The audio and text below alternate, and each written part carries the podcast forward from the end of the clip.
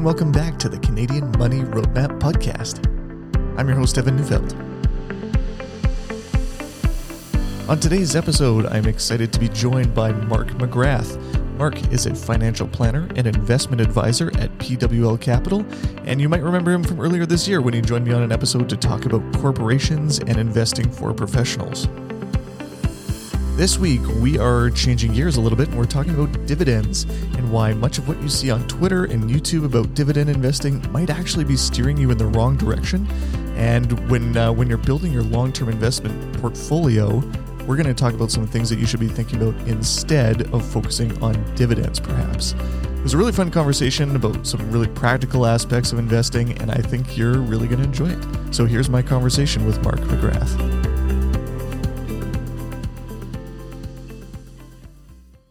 All right, Mark, thanks so much for joining me today on the Canadian Money Roadmap podcast. Thanks for coming back, I should say, actually. Yeah, no, it's that's great to be back. Thanks for having me on again. Yeah, okay. Well, time flies, but uh, yeah, Mark was on the podcast back in February talking about corporations and things to keep in mind for professionals. That was a little bit more of a niche audience, but Mark is also someone who's an expert in in all things investing. But in my lurking on Twitter, I don't post a whole lot on Twitter, but I I see what's going on there. I've seen a huge increase in the number of accounts of people that are focused on dividends and how they're, you know, the this singular path to wealth and all sorts of stuff. And, and I've also seen you chime in on a bunch of these posts. And so I'm like, okay, let's get Mark on here to talk about dividends. Does that sound reasonable to you? Yeah, I chime in is uh is probably putting it mildly. I think I've had some fairly epic battles with some of those those dividend accounts. Yeah, no, happy happy to discuss it. I think it's it's an important topic. I think lots of people are focused on dividends, whether that is a good idea or not. I think is something we're going to talk about today. But I'm fairly passionate about the topic, so I'll try to you know temper my my opinion on it. I love it. though. I, I typically don't get too passionate or anything like that. So instead of lulling my listeners to sleep, we might get a little bit of a little bit of spice here today. This is good. So maybe let's just start off with high level concept. What are dividends? How do they work? Yeah. So dividends. Dividends are basically a distribution of a company's earnings or profits to its shareholders, right? A company is, you know, profitable and has cash and the board of directors will determine a dividend policy for those companies that pay dividends. And basically, the reason they pay out a dividend is that they don't have a better use for the money internally, right? They can't take that money, those profits, and invest it in a way that is acceptable. They can't earn a high enough rate of return on that money by investing it internally into, you know, say new projects. And so they distribute those dividends to the shareholders. And usually that's done on a quarterly basis for most companies. Um, some ETFs and funds will have monthly distributions, some will have annual distributions. But if you're picking individual stocks, for the most part, those are going to be quarterly. And the board of directors sets a basically a dollar amount of what these dividends are, but they're most commonly quoted as a percentage of the current share price, right? So if you see a stock and it says there's a 4% dividend yield, all they're doing is they're just taking the dollar amount of that dividend yield and dividing it by the, the current stock price. And as long as you own shares of that company on what's known as the ex dividend date, then you will be paid that dividend. So the ex dividend date is basically the date by which, as long as you own the company, then you will earn the next dividend. So that's basically how they work. So dividends because they pay shareholders. One of the common misconceptions that that I see, or it, maybe not in so many words, but people kind of see dividends as like free money. It's like, yeah, if I yeah. own this, I just get this stuff for free, and I don't have any risk along with it. Maybe can you address mm-hmm. that common misconception, or maybe some other common misconceptions that people have about dividends? Yeah, and and, and you're right. A lot of a lot of investors I, would say a lot of new investors specifically think that way. Like I don't know that any you know seasoned or professional investors really think that dividends are free money, but to to the uninformed or uneducated or new investor, it, there's definitely that misconception. And I've I've had conversations with with people about this online and on Twitter. So the dividends come from the company's value, right and like this is very simple arithmetic that it's it still shocks me that i have to have this argument with some people because it's very simple mathematics if you if we have a company that is worth a hundred dollars and they pay out one dollar in dividends, they no longer have that dollar. And so the company is no longer worth $100 because they've given away a dollar of their value of that company. So now the company is worth $99. It's, it's that simple. the reason people I think have trouble grasping this is because when you look at the price of a stock on its ex dividend day, it doesn't always drop exactly by the amount of the dividend. And of course, that's reasonable because there are millions of things that are moving prices in the markets on any given day. And so, like in a vacuum, yes, you would see the share price drop exactly by the value of the dividend. But we don't see that live when you're watching markets and when you're looking at prices because some other good news or bad news is also moving the, the price of that stock, right? So, this idea that it's some additional return that you get for holding the shares is is a very common misconception. So it's not free money and it's it's taxed, right? Like it's it's a distribution of the company's earnings. And when you receive a dividend, depending on the type of account you're holding it in, it's taxable, right? So I think for a lot of investors who are holding dividend stocks in taxable accounts during the what we call the accumulation phase of their life, right? Which is kind of the wealth building phase before they've retired, they're electing to take on a tax burden and they're usually reinvesting the shares, I mean, the dividends rather, back into shares of the company, which is kind of funny to me because they would have been just much better off not receiving the dividend and having the value of the dividend accrete to the share price instead. But they love their income. But it's also challenging because the they're not electing to receive the dividend. You know what I mean? Mm-hmm. It's the company is sending it to them. But so yes, for for that investor, they would be better off if the company made a different decision. Is that a fair distinction to make? Potentially, Poten- yeah, potentially, yeah, yeah. Assuming, yeah, like yeah. assuming the company could reinvest that money at a reasonable rate of return, then yeah, the company would be better off, you know, keeping the keeping the cash and not distributing it. But I think you bring up an interesting point because, like right now, if I receive a dividend from an ETF, an exchange traded fund that I own, I don't need that money right now you know, I'm in my working years. I don't need that money to pay the bills. So it just automatically gets reinvested. I personally, as an investor, would much prefer they didn't pay me the dividend, but I leave that decision up to the board of the directors of the, the companies that they're running, right? Yeah. What if you're in an RSP or a TFSA and you receive that dividend? Is the the mm-hmm. the immediate taxable income less of a concern in, in that regard? Is is it just more of a mechanical inefficiency? Yeah, mechanical inefficiency is a really good way to put it generally speaking, so for Canadian dividends, that's true, right? Because investment income inside a TR and is not taxed. You don't receive a, you know, a tax slip at the end of the year for any distributions that you earned in those accounts. It's not really a concern from a tax perspective on Canadian dividends. On foreign dividends, it gets a little bit more complex than that. And I don't know we want to go deep into the weeds on how foreign withholding taxes work because it's a, it's a pretty nasty topic. But effectively, in a TFSA, you may pay some foreign withholding taxes on dividends received from companies outside of Canada. And in an RSP, depending on the tax treaty with the, the, the country where that stock is domiciled, you may or may not pay a withholding tax. Like if you hold dividend stock uh, in, in your RSP and it's a US stock, we have a treaty with the US, so there's no foreign withholding tax on that dividend. But it gets really messy because it depends on whether you hold the stocks directly or whether you hold a Canadian ETF that owns the stocks directly or a Canadian ETF that owns US ETFs. So the multiple layers of withholding taxes and the types of accounts that you hold these things in, it does get pretty complex. So long answer to a short question, but generally speaking, for the listener's benefit, inside an RSP and a TFSA, it is just a mechanical what did you call it? A mechanical, mechanical inefficiency? inefficiency? Yeah, beautiful. I love I, it. I came up with that on the fly. That's pretty good. Brilliant. yeah. Okay. So that's that's one of the the misconceptions here. What about things like yield, or maybe I've called them yield traps in the past, but yeah. the trap is is the the leading term there. So if I'm looking for different stocks that I'm investing in, maybe even different ETFs or whatever, and I see a higher dividend yield is that better or worse or it, how, how should we view dividend yield? Mm-hmm. yeah it's a good question and i think yield trap is a good way to put it. Now it's impossible to say whether buying a particular stock that has a high yield is a good investment or not right? Because that's just all going to depend on the future total returns that you earn for holding that stock. But i think a lot of investors see the yield as the return. Like because they they misunderstand this concept that when a dividend is paid the share the, the company's value must drop by an equivalent amount. When they see a high yield, they do believe that's an excess return, right? And so looking for companies or filtering companies or investments purely by the dividend yield can lead you to not only you know building a suboptimal portfolio but it can also lead you to taking on more risk right because if we go back to what we said earlier the dividend is you know i guess advertised or, or decided on as a dollar value right and so if you have a really high yield, it's likely because the share price is really, really low, generally speaking, right? So if the share has dropped in value that dollar amount of that dividend as a percentage of the stock's current price is going to be really high. And if you're buying stocks that have gone down a lot in value, there's probably some risk there that you're unaware of. Like there's a reason the market is pricing this stock that that much lower, right? And dividends aren't guaranteed by any means, right? Like a lot of investors, I think they see this yield and they think it's infinitely sustainable and there's no risk to that dividend. But you know, companies cut dividends all the time.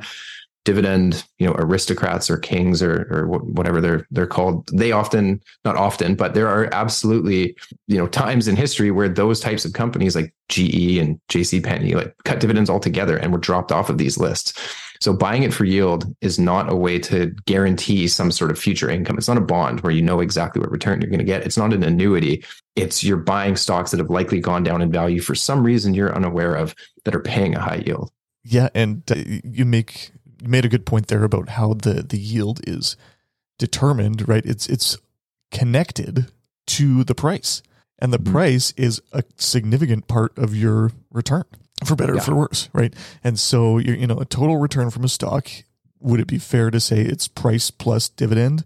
And mm-hmm. you know, and so if, if dividends go up and price goes down, maybe mm-hmm. you're equal and vice versa and whatnot, right? So it's not mm-hmm. it's it's not a both and it's it's together, right? That you have to yeah. account for them together. So when yield goes up, that can happen every day, right? Because the or throughout the day, because mm-hmm. these prices are moving throughout the day, and, you know, if you're looking for yield and your stock price is appreciating, your yield is plummeting theoretically, yep. right? And so if you're just looking at the yield of a dividend stock, be like, oh my goodness, my yield is just getting evaporated. Where in the uh, meantime, you're making money, right? Like you yeah. might might be making suboptimal decisions on something that that, that isn't relevant to you. Yeah, that's exactly right. Right. And, and I'm not saying that dividends aren't important, right? Like if I mean, it, every time I get into this argument with somebody, they pull up a chart and it shows the component of the S&P 500 returns that came from dividends. And the argument is, what do you mean dividends aren't relevant? Look how much of the returns of the S&P 500 historically came from dividends. And that, of course, that's that's totally fine. Like, yes, the dividend is going to be part of the total return that you earn on a position over time or on a market over time, right?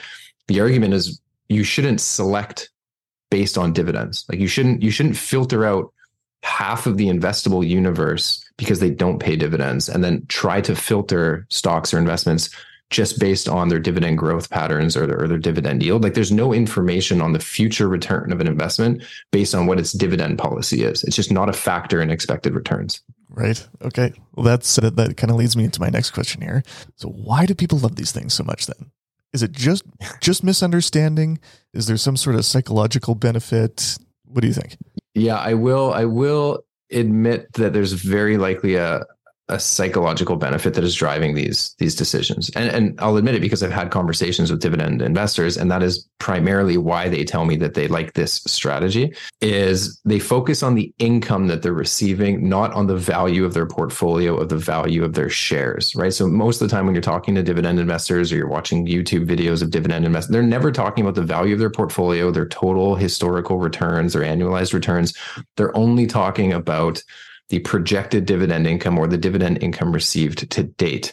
And that's fine, but it's really just mental accounting, I think. They're they're choosing to focus on the income stream which probably allows them to sit through that volatility of the actual balance of their portfolio a lot more easily, right? Like in a bear market, their portfolio might be down, you know, call it 30, 35%. They might be less worried about that as long as the dividends aren't being cut, right? They're still getting their, their paycheck, quote unquote. So if it allows you to sit through a really volatile market without making a devastating mistake like selling at the bottom, then I can, you know, reluctantly admit that eh. perhaps perhaps dividends do have a benefit from that perspective. I was kind of baiting you into into admitting yeah. that there might be something there. No. No, for sure. I know no. I do admit it. Eh, no, yeah. but I'm I'm I'm not a big dividend proponent as well. But but I totally see that. You know, it's like it's the idea of the the bird in the hand is worth two in the bush. Like people see price appreciation as this fleeting concept that's based mm-hmm. on nothing, which isn't true, versus income that's in their account every every yeah. month or every quarter, whatever the case may be. Except for then they reinvested into shares of the company anyway. But yeah, same company. Yeah, yeah, yeah. So it, do you see that as you know maybe in your searching or maybe you do a little bit more research on these dividend accounts mm-hmm. on Twitter and whatnot. Are they typically doing that? They're just doing, they're setting up a drip, like a dividend reinvestment plan, or are they people using dividends? Like I've heard of people, sorry to keep rambling here. I've heard of people wanting to do like an ESG focus. That's another question for mm. another day, but like an environmental social governance strategy. And they'll own the cigarette companies and they'll own ExxonMobil and whatever. And it's like, these are the terrible companies, but I'm going to take their dividends and I'm going to buy other stuff with it. Yeah. You know, it's just kind of like Robin Hooding, like some good out of the stock market, you know, yeah. taking from the, the evil and whatever. Do you yeah. see that kind of thing happening from time to time, or is it typically just like drip and you know i'm just going to get my my chevron dividends. I've seen both like i haven't seen that specific example where they're trying to you know invest in a socially responsible way using the dividends but i have seen exactly what you're talking about in that they take the cash from the dividends and then they make a decision on how to invest that cash whether it's buy more shares of the same company or allocate that cash to a different part of their portfolio. So when you're accumulating wealth and you're getting these cash distributions and then having to make a decision on what to do with the money, it is functionally equivalent to you owning a stock that didn't pay a dividend and you are electing to sell shares of the company to do something else. Like you're just actively managing your portfolio in disguise. So when a company pays you a dividend, they're just giving you some of the value of your company back. If, if I own this, if you and I own the same portfolio, it's got the exact same value, the same expected returns, the same fees, everything, but mine pays zero dividends and yours is a dividend portfolio. I can choose to sell parts of the positions in my portfolio and reallocate that cash elsewhere. And that's all dividend investors want. are doing if yeah. I want to. But yeah. that's the nice thing is I have control over that decision. Whereas with the dividend portfolio, you're leaving that up to the board of directors to force a distribution onto you and then you're required to make a decision every single quarter or every single you know month depending on the product. So so i have seen people do that. And again i think it's just it's just mental accounting. Like you could just sell shares and reallocate if you want to. Right. Okay. So getting we're heated here. Yeah here we go. We're going. So now now this is the million dollar question and maybe i can let you let you cook on this a little bit too of okay focusing on dividends especially focusing on yield it's not an optimal way to invest by pretty much any definition, the way that you look at it. What is a better way to invest?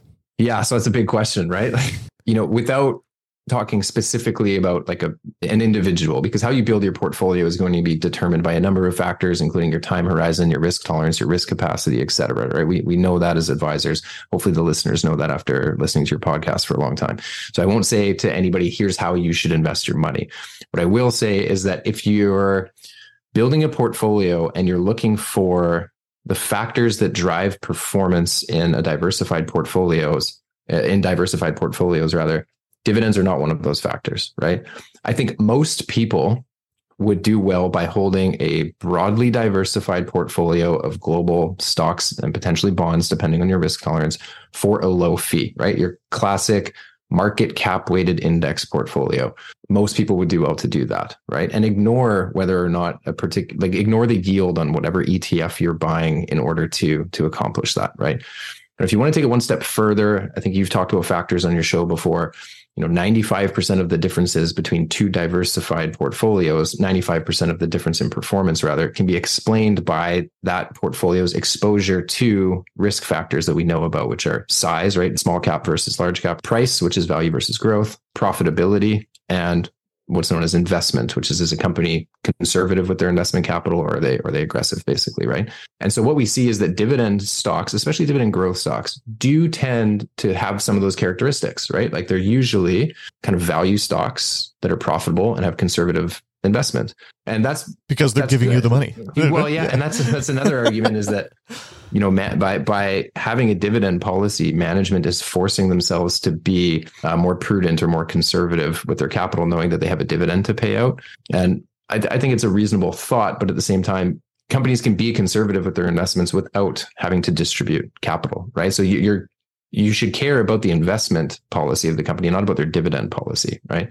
And if you can get a portfolio that loads on those factors that I just discussed and ignore dividends, you should, in theory, have a better outcome simply because you'll be more diversified, right? You're, you're getting effectively the same expected return, but with, with lower risk because you're, you're more diversified. But that's getting fairly complex. Like the ability to implement factor portfolios, I think for most people is beyond them. You'd have to work with an advisor that knows it, or you'd have to be really interested in, in this space. Like there's a few ETFs, but it's, it's really complex, right? Like I think one of my one of my now colleagues wrote on one of their blogs one time like the difference the number of clients that I have that failed to meet their financial goals because they didn't implement the factor portfolio and actually just held a cap weighted index portfolio, the number of clients that failed to meet their goals because of that is zero, right? And, and that's right. true. So when you look for factors or even invest in a in an index style, you're not saying that companies that pay a dividend are garbage and not worth no. owning because those portfolios are going to own yep. dividend paying stocks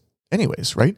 It's just yep. not the uh, criteria that selected them for the portfolio in the first place. Would that be fair to say? Yeah. And, and that's usually my favorite comeback in these dividend arguments is I own all of the dividend stocks. that's like right. Every single one. You know, it's uh, it's not that I don't. It's not that I hate dividends. I just don't think they're useful in building a portfolio like as a criterion for selecting or filtering from a list of potential investments in your investment universe. So yeah, you absolutely if you're going to own dividend stocks, you absolutely want the dividend. Of course, it is an an important component of the returns of a stock over time. It's just that you shouldn't necessarily you shouldn't cut half of your investable universe out just because they don't pay a, a dividend, right? So I want to own all the stocks because I don't know where the returns are going to come from. I don't know which stocks are going to generate market beating returns over time. So I want to own all of them, whether they pay a dividend or not. Right. And and you talked about this before of, you know, making your own dividend. Can you explain that yep. that concept again? Yes. So selling shares is functionally equivalent to receiving a dividend, right? So if we walk through some fairly basic math, let's like a simple example is there's two companies. Let's say you and I each have our own company, right? We've got say Evan Co and Mark Inc. Both of our companies are identical. We're both, you know, great advisors. We've got the same types of clients, the same fee structures. We're literally identical in every single way, except for your company pays a dividend because mine certainly wouldn't, and I don't pay a dividend. And let's say that each of our company's value is $100, right? To keep it simple. You distribute a dividend for $1 to your investors. Now, your investors before tax now have a share worth $99 and they have $1 in cash. Their total wealth is still $100 before tax because dividends are taxed. Right.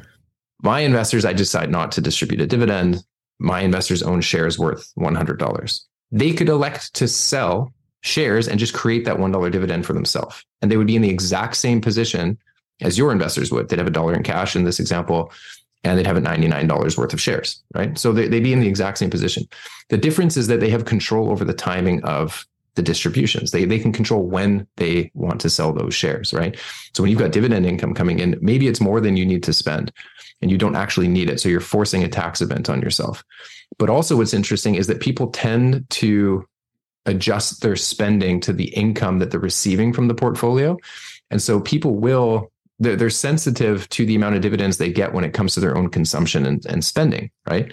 And so if you have more dividend income in one quarter, you might actually increase your spending. And when it comes to retirement planning, that is not a great way to design a retirement portfolio, right? Like the sustainable withdrawal rate on a portfolio has nothing to do with the dividend yield and everything to do with the volatility of the portfolio, the total returns you earn over time, and your spending rate, right? So if receiving dividends forces you to increase your spending, that's actually a bad thing. Whereas for my shareholders, they can spend what they need to spend when they need to spend it. And it can still be very, very tax efficient. Right. Okay. We, we can get into some like planning concepts there too. Cause like if someone's in an RSP, I explain RSP is like a bucket. Once you get into retirement or beyond age 71, your bucket now has a hole in it. And now it's called a RRIF, yeah. a registered yeah. retirement income fund. And that hole can never be plugged. You have to take money out of it every month. So if you're investing in, say, dividend stocks, it doesn't really matter because you're forced to take out at least a set amount of money that's prescribed to you by your age and the account value at any given time. So determining how much you're going to spend or whatever based on the dividends you're receiving is crazy because you might have to sell shares anyways. That's a great analogy, right? Uh, specifically, the bucket with the hole in it. I love that. I'm stealing that. I'm going to use it now with clients. Thank you for that. Yeah, no problem. Um, but also to your point, right? I mean, the the cash distributions occur inside the RSP. They don't go directly to your bank account. With a non-registered or taxable account, often retired investors will have their dividends set to go into their bank account, and that's what I mean when I say they they can be sensitive to their income and increase their spending. But to your point, with an RSP, that money is going to be distributed and it's going to stay in the RSP or RRIF rather and then the amount of money that you take out of the RRIF, the minimum at least is determined by, you know, your age and a percentage, but it does create some sort of separation there. I think there's there's kind of a barrier between the income you're receiving from the dividend portfolio and the amount you must take out. So designing your income stream for retirement based on the dividends received, A, it doesn't make sense, but B, when it's in an RSP, it's just completely irrelevant. Right. Yep. I, I, was thinking about uh, other retirement issues because a lot of people, or maybe the content that I see, anyways, is like, yeah, I'm going to build up my dividend portfolio for retirement. Hmm. People don't say, I'm going to do it to optimize my wealth or whatever. It's like, I'm going to live off the dividends. Right. Yeah. This language. And so you talk about like some potential risks with that. But like I see in in retirement anyways, two factors that are probably the most important to people's income or maybe not most important, but tax, like yep. minimizing tax bill over the course of your life. Mm-hmm. Dividends force upon you the tax bill mm-hmm. in a non-registered account and then flexibility of income. So I see people that are like, okay, well I need to spend like 4 grand a month or whatever but I want to go to Australia. Oh, I just got in a car accident, need a new car. You know, all these different things. And you need flexibility of income. So you're in the position where you're probably going to need to sell some shares and keep in mind both tax and flexibility anyways, right? So the I, I would say that the argument to focus your accumulation phase based on a dividend structure that probably won't be relevant or perhaps detrimental to you in retirement isn't a great option. You know, the idea of you, mm-hmm. you should start the way that you want to finish. You know, if you're in retirement and that is your situation, it's not going to be optimal. It's going to be less tax efficient than mm-hmm. you think. And, and starting a way that prioritizes more tax efficiency and flexibility might be a better way to go. But I think not only that, but what a lot of dividend investors maybe don't realize is that mm-hmm. there's one account, I won't name names or anything. There's one particular dividend account that I interact with, let's say, quite frequently. And they're constantly talking about their dividend income and how they've grown that over time. And now they've got X amount of dividends per year.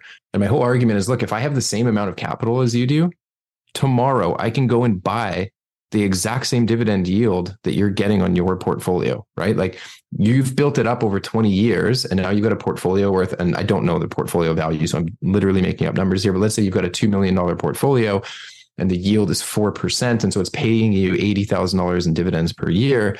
And you feel that you've built up that income over time by accumulating these dividend stocks, right? I can build up a $2 million portfolio by focusing on a low cost total index fund over time and then I can literally just go buy your portfolio with the same amount of capital and have the exact same outcome. Like I can just go and buy that $80,000 income stream. So That's you don't need to start building a portfolio today so that you have a, a, you know a dividend portfolio in retirement.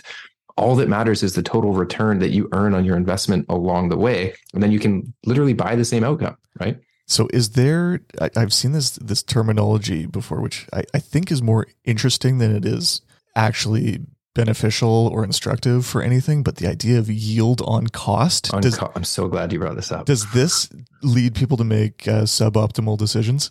Yes. I'm leading you there. Yeah. You are, but I am glad you brought it up. And I did get into a conversation about this recently on Twitter as well. So, yield on cost, it's a fantasy metric. It means absolutely nothing it's totally irrelevant and it's meaningless. Like at the end of the day, that so to the listeners, yield on cost. I think the reason people love it is Warren Buffett references sometimes in his shareholder letters on his yield on cost for his Coca Cola shares, right? So the idea being, if I put let's say a thousand dollars into a stock today in 2023 and it pays a 4% yield over time as that position grows and compounds and i reinvest those dividends let's say that it grows to $1000 so it goes up 10 times over many many many many years right and once it's at $1000 if it pays the same percentage yield it's paying me $40 a year in dividends at that point, right? So now it's worth a thousand. It's a 4% dividend yield. I'm earning $40 a year in dividends. But my original position, you know, years and years and years ago, I only put $100 into it. So my yield today, when my portfolio is $1,000 and I'm earning 40 bucks in dividends per year, versus the amount I invested of $100, my yield on cost is 40%. So what they're saying is now that $100 investment pays me a 40% yield at some time in the future, right? Who cares? It's totally irrelevant. Like it like I don't know, I could do the exact same thing with a company that doesn't pay a dividend. So let's take the exact same example. And that company at $1,000 now in my position is growing at 10% per year. So when that company goes up $100, I can't go back. I can, but it's meaningless. I can't say, well, look, I earned $100 in growth on this position and my original investment was $100. So my growth on cost is 100%. This is how compounding works, people. It's got nothing to do with yield right. on cost or anything else. It's just how compounding returns works over time.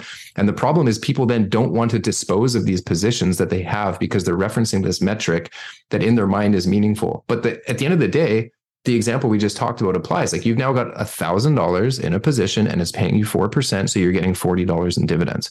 I could just go take a thousand dollars and buy that position today and have the exact same outcome as you. The yield on cost means nothing. Oh, well, okay, that's great. How often do you see that?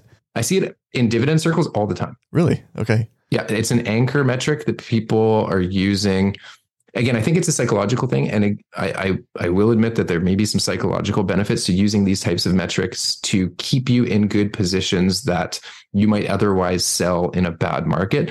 But I think the other side of that coin is it prevents people from rebalancing their portfolio or selling positions that might not be optimal because they're looking at this yield on cost and saying, well, no, this is a great investment, even if my total returns over time are lower than the market. Right. Yeah. It, it could lead to over concentration you know, at at one's own detriment or increases risk then accordingly. So if people are going to still focus on this because closely held beliefs die hard. So I had somebody tell me one time when I was in, in university, you have to misunderstand me correctly. So it's like, if you're going to, if you're going to misunderstand and still take this as you should be investing in dividend stocks, what are some things to keep in mind anyways for people to, to do it safely or anything like that? Yeah. Yeah, I think I think the number one thing is diversification, right? Like when when you pick stocks, when you go and decide that you're going to pick individual stocks, you're not actually increasing your expected return. You're just concentrating your portfolio. And so you can actually diversify all those risks away by having a diversified portfolio that has the same expected return as a concentrated portfolio. And so number one, and this is foundational stuff, like be diversified. And the easiest way to do that is to buy a product like a fund or an ETF, an exchange traded fund or an index fund that follows some sort of dividend index, right? Like in the US and in Canada, there's dividend growth ETFs. And it's going to be, you know, a one-stop shop to getting a more diversified portfolio than you going and selecting individual stocks yourself and then trying to manage that, manage the rebalancing and everything else. So number one, if you're going to do this, stay very, very diversified. Be mindful of your fees, of course. Try to keep your fees as low as possible. I will say beware of all of these new products that are coming to market. Like yield is in demand and has been, I guess, but funds and companies respond to investor demand and the attention that they get and so they launch products that are designed to capture investor dollars and nothing else, right? Like they're not, I won't name names, but there's a lot of new funds on the market that are advertising 13% yields. Actually, I will name names. There's a Tesla ETF that all they do is they own Tesla and they sell options on it for yield. So they create an income just off of Tesla and it's now in an ETF. Like these things are designed to separate you from your money and pay fees. They're they're they're not predatory, but at the same time, they're not some it's not free money. It's not some some new product that didn't exist before that now all of a sudden because you own it you're going to beat the market over long periods of time. So beware a lot of these new products that come out just advertising yield as you mentioned it before, watch out for yield traps. Like you shouldn't be selecting products based on the, the actual percentage yield. You should be selecting it based on other factors. So don't just go and buy an ETF because it has a very, very high dividend yield. Be mindful of taxes, right? We talked a little bit about, about taxes, but uh, be mindful of taxes. If you do want to get really into the foreign withholding tax thing, my now colleague, excuse me, Dan Bortolotti and Justin Bender, who you probably know of as the Canadian Couch Potato and the Canadian Portfolio Manager, they've written a lot on this idea of foreign withholding taxes and where you might want to hold, the, the impacts of different, you know, types of stocks and ETFs and different account types. If you just Google Canadian Couch Potato foreign withholding tax explained, they've done a much better job than I can do in explaining that. So be mindful of taxes. You can go read that post for more. And I think that's about it. Diversification was the big one that I was probably 100%. It's like, and it's possible. You know what I mean? Like if, if this is still something that like, is really going to scratch your itch and you're going to stay invested with it, it's better than you sitting on the sidelines and doing nothing. But make mm-hmm. sure diversification is the box that you tick, and it's and it's very easy to do that. even if you like an active strategy, you can still do that. Yeah. But with an active fund, you know, that someone's going to do it for you that's got more, you know, time, temperament, and talent to do it. That doesn't mean it's going to outperform or anything like that. But it, at least it's diversified instead of you just buying, you know, all three big Canadian banks and an oil and gas Yeah. company. It's like, oh, come on, what do I? I saw a portfolio the other day that was it was 10 stocks, I think, and 70% of them were Canadian banks, right? So that's a dividend portfolio that is designed only for dividends, massive concentration risk, right? And the banks are not doing very well right now based on on uh, the past few months. I'm not making any predictions about what that particular sector is going to do or not, but you've now concentrated your wealth into one sector of one country's economy ex- explicitly for the dividends. So you just end up taking all this risk that you don't need because to your point, you can diversify it away. Cool. I will leave the last thoughts with you here, Mark. Were there any points that you wanted to make before we close off? I think we covered a lot of it. I will say, I mean, some people love this stuff, right? Like they love analyzing companies and that kind of thing. And, you know, that's that's fine. You know, that's that's great. If you just really love doing research and building portfolios, I'm not here to tell you you're doing things wrong. I just where I get concerned is the amount of misinformation uh, that goes out to new investors on this topic and that do chase yields and they chase dividend stocks because of some of the misconceptions that we've talked about. So like the audience I'm talking to, I think are those who maybe don't know what they don't know. And again, there's a lot of a lot of newsletters out there, a lot of YouTube channels that are focused on this topic and aren't explaining some of the risks, some of the downsides. And so just be careful who you listen to. And I'll, I'll bring up one more point. One more point that I think is actually really important. Oftentimes, people don't want to sell shares of a stock when the markets are down, right? And I don't know if you've talked about sequence of returns risk before on your podcast, probably. I think so. I'm I'm almost at 100 episodes. I don't even remember all the things I've talked about. So oh, that's Yeah, come is up there for sure. Left, right? Yeah. Yeah. I'm sure it has. So this this idea that when markets are volatile, and especially when they're going down, by selling positions in your portfolio, you're basically dropping an anchor onto your portfolio. You're pulling the value of the portfolio down by selling these positions, leaving less capital available for when the eventual market recovery comes. And this is true. Sequence of returns risk is, is a problem for retirement planning for sure. And the argument that I often come across is, well, I don't want to sell shares when the market is down, but I can just hold my shares and get paid and get my dividends, right? It's the same thing. It, when a, when a stock is down in value and it pays out a dividend, the stock drops by the value of the dividend. It's equivalent to you selling shares. So the sustainability of a portfolio in a bear market has nothing to do with whether or not a company pays that dividend or whether you sell shares in a bad market. So this idea that dividend investing is defense against bad economic times, there's absolutely no basis for that that I'm aware of. And I think the the arithmetic on that is is pretty clear. So now again, though, I will say psychologically, if it stops you from selling when markets are down, okay, I think that's a valid argument, but I think it's the only valid argument that I can think of. And if you can just, you know, be, you know, if, if your risk tolerance is sufficient, you can just not pay attention to your portfolio, your time horizon is long enough, and you can avoid making that mistake, regardless of the construction of your portfolio, you'd be better off. Yeah, it you make a good point there because it's not like the companies that are paying dividends in a down market are the only profitable companies or the only ones that are making sales. It's like, oh shoot, Netflix, you know, is is down 30% and they're not paying a dividend. It's like they've got billions of revenue. It's like, you know what I mean? It's like Yeah. you're still choosing to sell Netflix is probably a terrible example there, but like any company that you would choose to sell that's down that Mhm. doesn't pay a dividend, you know, Mhm. it's it it's irrelevant because It- it's irrelevant. because what what are we doing at the end of the day when we're we're owning stocks? We're owning a piece of a business that's actually selling products and services. To your uh, initial point, do you want the exclusive part of the returns that you're focusing on to be determined by the board of directors of those companies? Or, Yeah. or do you see yourself as an owner of businesses for a really long time that are going to do a lot of good work selling products that uh, you know, love, and trust? So, anyways, that's Yeah, uh, no, no, you're you're right, and I think part of that part of the issue there is that you know dividend good dividend stocks or good stocks in general when they go down they typically recover over time. I mean, a lot of stocks that go down they just never recover, right? But if you're going to take the example of two stocks that drop in value and you expect that both of them are going to recover, the argument that I hear is that well. I'm getting paid, so I'm getting the dividend, and the stock is going to recover. So, not that it's free money, but it's different than selling shares, right? The problem is if you agree with the very simple math that when you pay a dividend out of a company, the company is worth less.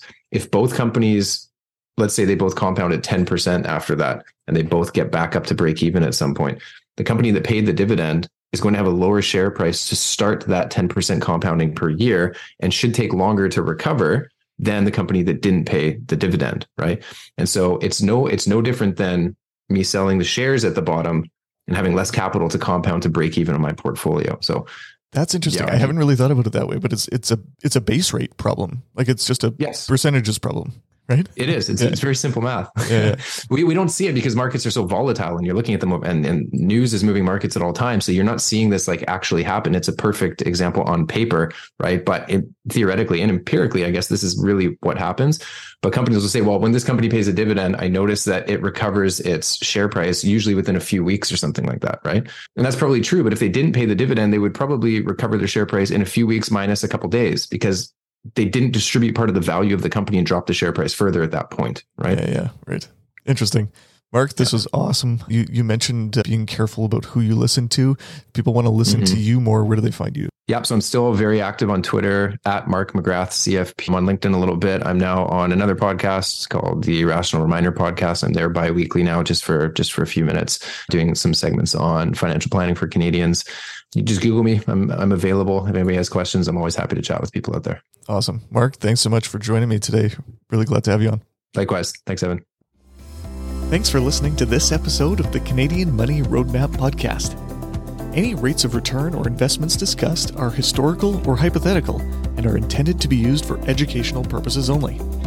You should always consult with your financial, legal, and tax advisors before making changes to your financial plan. Evan Neufeld is a certified financial planner and registered investment fund advisor.